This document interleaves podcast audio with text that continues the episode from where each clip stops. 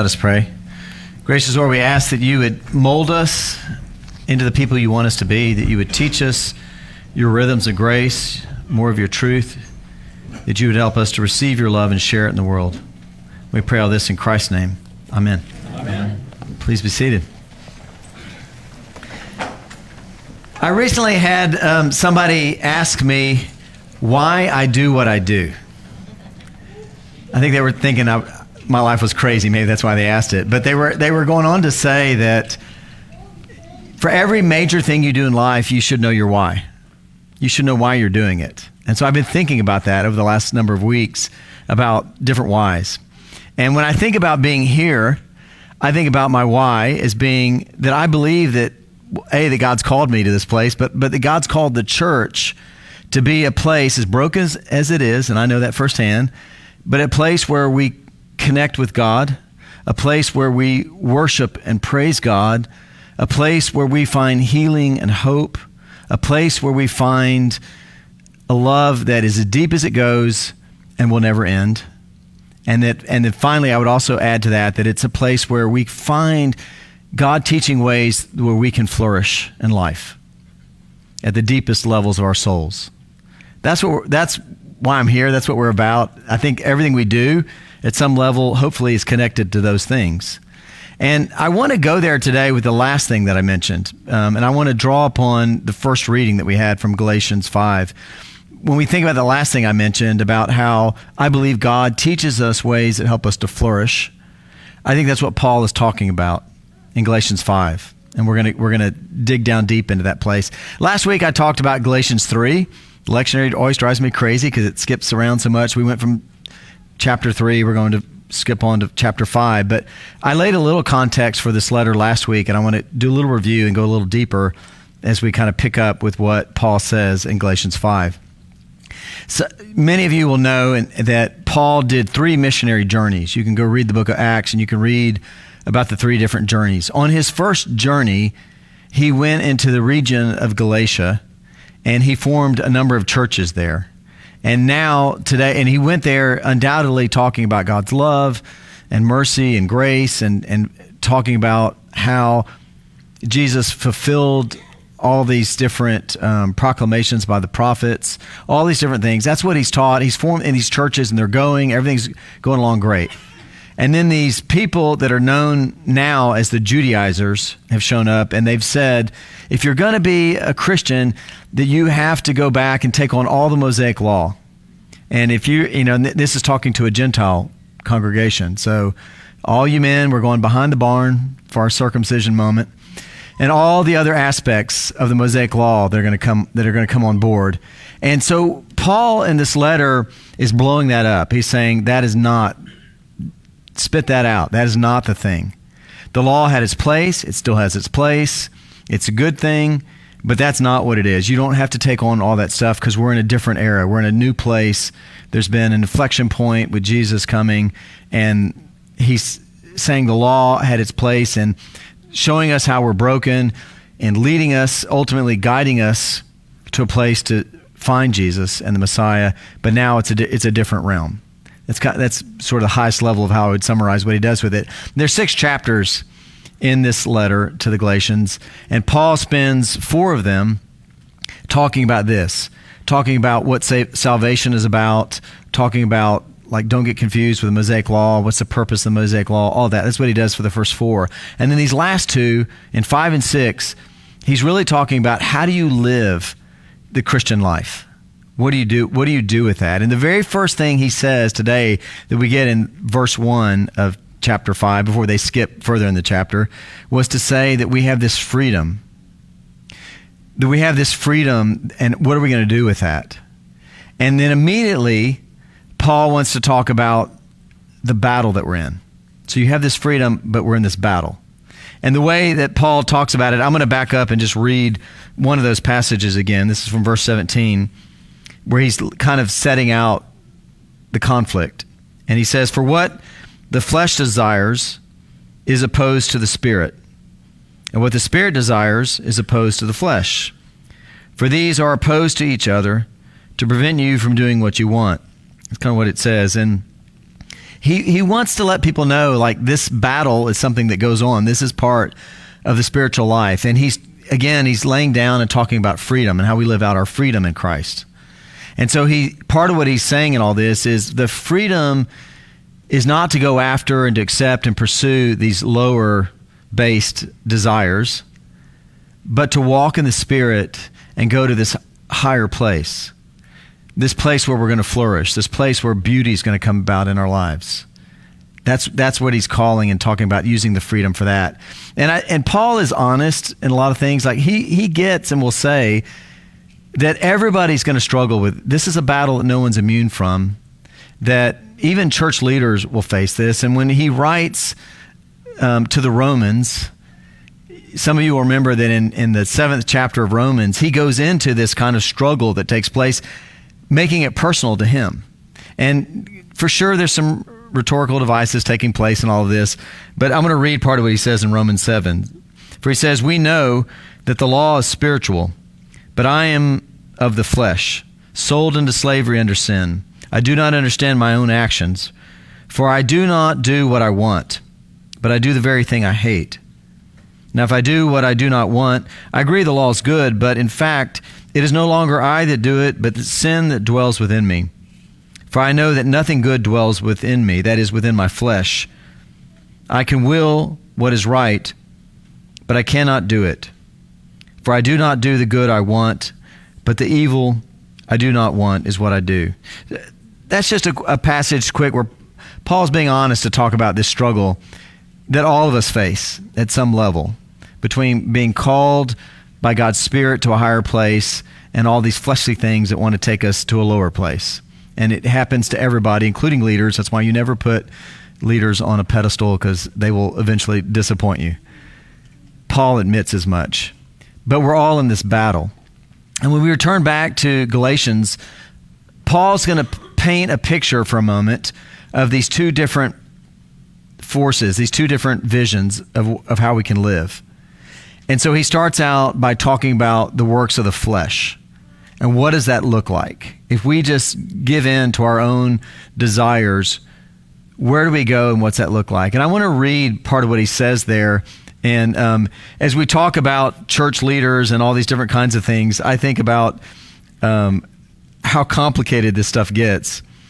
Because um, one of my favorite tr- translations of the Bible that I read sometimes is the message, which is what I'm going to read in a moment. But I think we want to talk brokenness. I, Eugene Peterson, God bless him, I love him. This is not a translation. This is a paraphrase. But I'm sure his publishers told him you'll sell a lot more if you'll call it a translation. And you'll see when I translate this, he's not he's not really trying to translate it, he's paraphrasing. But take it for what it is. This is how he reads, how he puts into the, his version of the Bible what Paul wrote about um, the works of the flesh. He says it's this is this is me reading now the quote. It's obvious what kind of life develops out of trying to get your own way all the time. Repetitive, loveless, cheap sex, a stinking accumulation of mental and emotional garbage, frenzied and joyless grabs for happiness, trinket gods, magic show religion, paranoid loneliness, cutthroat competition, all consuming yet never satisfied once a brutal temper, an impotence to love or to be loved, divided homes and divided lives, small minded and lopsided pursuits, the vicious habit of depersonalizing everyone into a rival, uncontrolled and uncontrollable addictions, and ugly parodies of community. I could go on. That's, the tr- that's what he says for that passage. And they're not very attractive. You know, you look at even just the categories of what he's talking about. There are these sexual sins, there's these religious sins, these, these personal relationship sins, there are these social sins. Everything you want to say about it, it's an ugly list. It's nothing attractive about it. And so that's going on on one side. And I'll comment too, just with a final verse, which I didn't read from him. I'm going to go back to the reading we did from the NRSV because it ends with this hard verse that says, I'm warning you, as I warned you before, those who do such things will not inherit the kingdom of God. And it, I mean, that's a hard passage. And, and there are ways that people have looked at that in the past. There are all kinds of complexities with what people do with that verse. Some people say there's a difference between inheriting the kingdom of God and entering the kingdom of God. And that inheriting means you're entering it and you're getting reward with it. So that you're still entering, even if you do these things, you with God's grace, baptized, all this stuff, that you're going to still enter, but you're not going to get all these rewards. Other people have said, no, what he's really saying is if you just go, let yourself go in this direction, you're going to end up with so much momentum towards these evil places that you're not even going to see the light.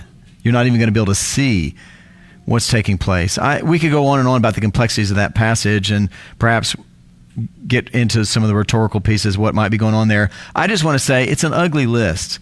And who wants to be marked by those things? Like that's, oh, that's, he fits perfectly. The works of the flesh. And we all, at some level, struggle with this or face this or do whatever. The only person who's ever lived who's been sinless was Jesus. And I want to pivot here then and then go where Paul goes next. Paul then wants to turn and say, well, not that. Let's go to talk about what it means to let the Holy Spirit reign inside of you and do these things. Because what Paul Paul is saying and through these the juxtaposition of these two things is if you just sell out and let yourself go with whatever you want and your sort of carnal pursuits, you're going to end up with all this ugliness. But if you surrender to the Spirit and let the Spirit direct you and guide you and lead you and all these things, God is going to grow this fruit in you. And notice the flesh was talking about works, things you do. Now we're talking fruit, things He grows. The difference is taking place there. But as we surrender, these he will allow these beautiful things to grow in us. And this is not like um, some of the different spiritual gifts, because this is something Paul wants to make clear that everybody is capable of having.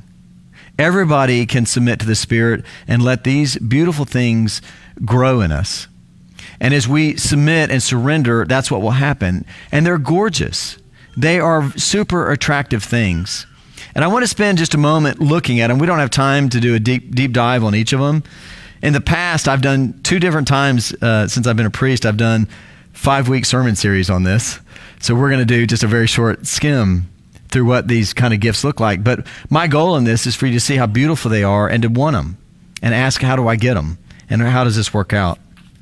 And um, the first part of this is the very first one of these is to just, before I even go to the first one, is to think about the categories. They are how do we relate with God? How do we relate with other humans? And how do we relate with ourselves?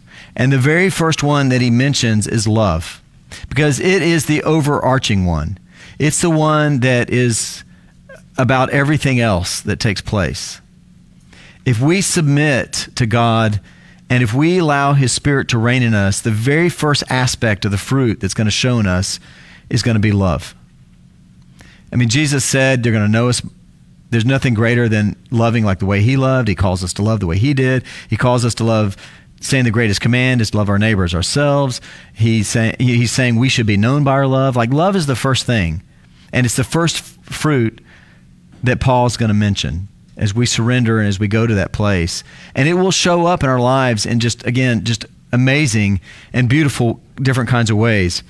I've, I think I've told this story once before, but there was an article I read a number of years ago that was impressive to me on this because it was a story, it was a front page article in the San Francisco Chronicle about a bus driver who had a route within San Francisco, and her name was Linda Wilson Allen. And um, she was one of these people who was different than others because she would learn the names of every single person that was a regular rider. She would see them coming and would hold the bus, waiting for them to get there, knowing she'd make it up on the next leg or however she was going to do it. She's a person who, um, the article goes on to tell a story about meeting a person who started riding with her kind of on a regular basis, and she met her. Her name was Tanya, and it was right coming up on Thanksgiving. And she said, I know you're new here. I know you're still meeting people. I know you're kind of still lost in the city. Why didn't you join us for Thanksgiving with my family? And she did, and they went on to become good to become friends. And she talks about too about how everybody on the bus learned that her one style thing that she could do wearing a uniform was wear a scarf, and they all started giving her scarves. She had this whole you know closet full of scarves because all these people were giving her these scarves and she would she would show love in all these different kinds of ways. Um, but the article went on to say this. Um, this is what the San Francisco Chronicle said. Her mood is set at 2:30 a.m. when she gets down on her knees to pray for 30 minutes. There's a lot to talk about with the Lord, says Wilson Allen, a member of Glad Tidings Church in Hayward. She ends when she finishes her route, which obviously starts very early. When she finishes it each day, she finishes with her final thing on the microphone saying, That's all. I love you. Take care. She's a person I think that is submitting 30 minutes on her knees every day and this the first thing that's popping out is love in a way that's contagious in our world. I think that's part of the fruit. That's part of this incredible attractiveness that begins to grow in us as we do this thing. That's the first overarching, um, loving piece of fruit that shows up on this thing. The second one is joy. That as we submit, it's this joy that is that comes from inside of us. It's not a joy that is a fickle thing related to what's happening in our lives, like what people call happiness. It's something that comes from a, our grounding in God. And when I think about this, I think about um, the discipline of submitting the Spirit is part reminding ourselves who we are.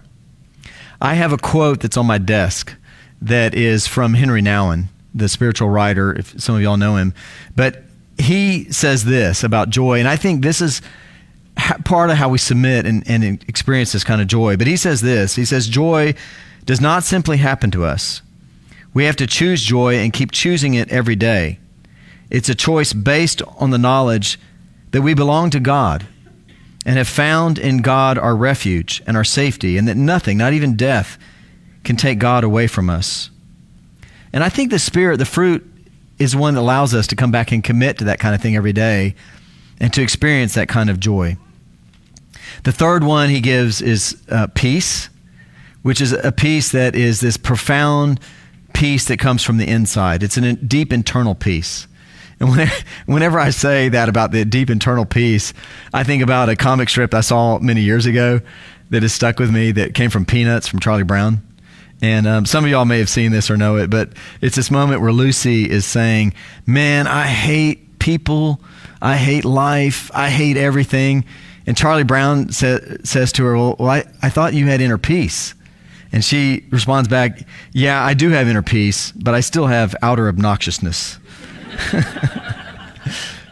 We're talking about this deep peace that's on the inside of us that is this kind of shalom peace, this wholeness, completeness that we have that God brings in us, of knowing that we're surrounded in His love, that we live in that place forever, and that we're held in that place. There are a bunch of other of these that I want to just mention. Um, patience is one of these, which is like the ability, it's particularly a kind of patience with people. And it ultimately comes back to a New Testament understanding of the word used is like the kind of patience God has with us as a people. It's, it's a patience with other people. Um, kindness and goodness, which are both related to each other. And it's this, um, that you're going to do goodness and be kindness and have a certain sweetness to you through all kinds of things. I've been thinking about this all week because we live, or at least I should say this weekend, because we, we're in a complicated place. We're in a complicated church sometimes about how we hold all these different views. But I've got people all over the universe blowing up over what happened with the Supreme Court. And my question is are we showing kindness wherever they are? Whatever the opposite view is what you have, what took place, are you still showing kindness? Are you still praying for people and being in that place? I think that's one of the questions that we would raise gentleness, which the scholars say is the hardest word of the whole group to translate. I like the way um, Barclay translated. It. He translates it by saying it's like a wild animal that's been tamed. That it's that kind of um, gentleness, faithfulness, which is just trustworthiness, or self-control, which is self-mastery. It's whatever we want to say about it. It all these things are beautiful they're beautiful things. Who doesn't want to be known by the fruit of the Spirit of love and joy and patience and kindness and goodness, gentleness, faithfulness, and self control? They're beautiful things that we want. Um, John Chrysostom, who in the fourth and fifth century writes about this um, passage, he says, Nothing makes people so lovable as to be formed by the Spirit. It makes this deep, rich, beautiful thing that takes place. And the final thing I, will say on this is then how do we How do we get more of this in our lives? It's beautiful. We don't want that ugly stuff.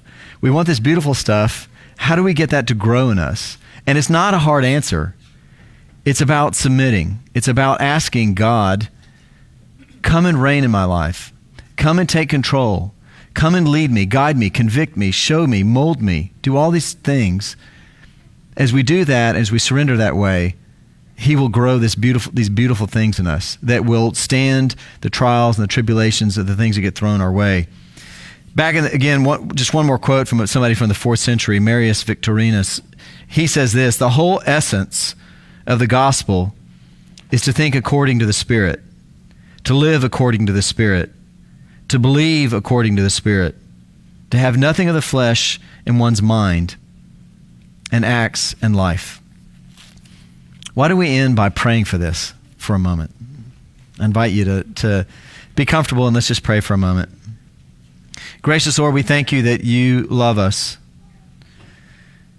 Help us to take that on board, what it means that you, we are your beloved, that we are your children as we allow your Spirit to testify to that fact in us.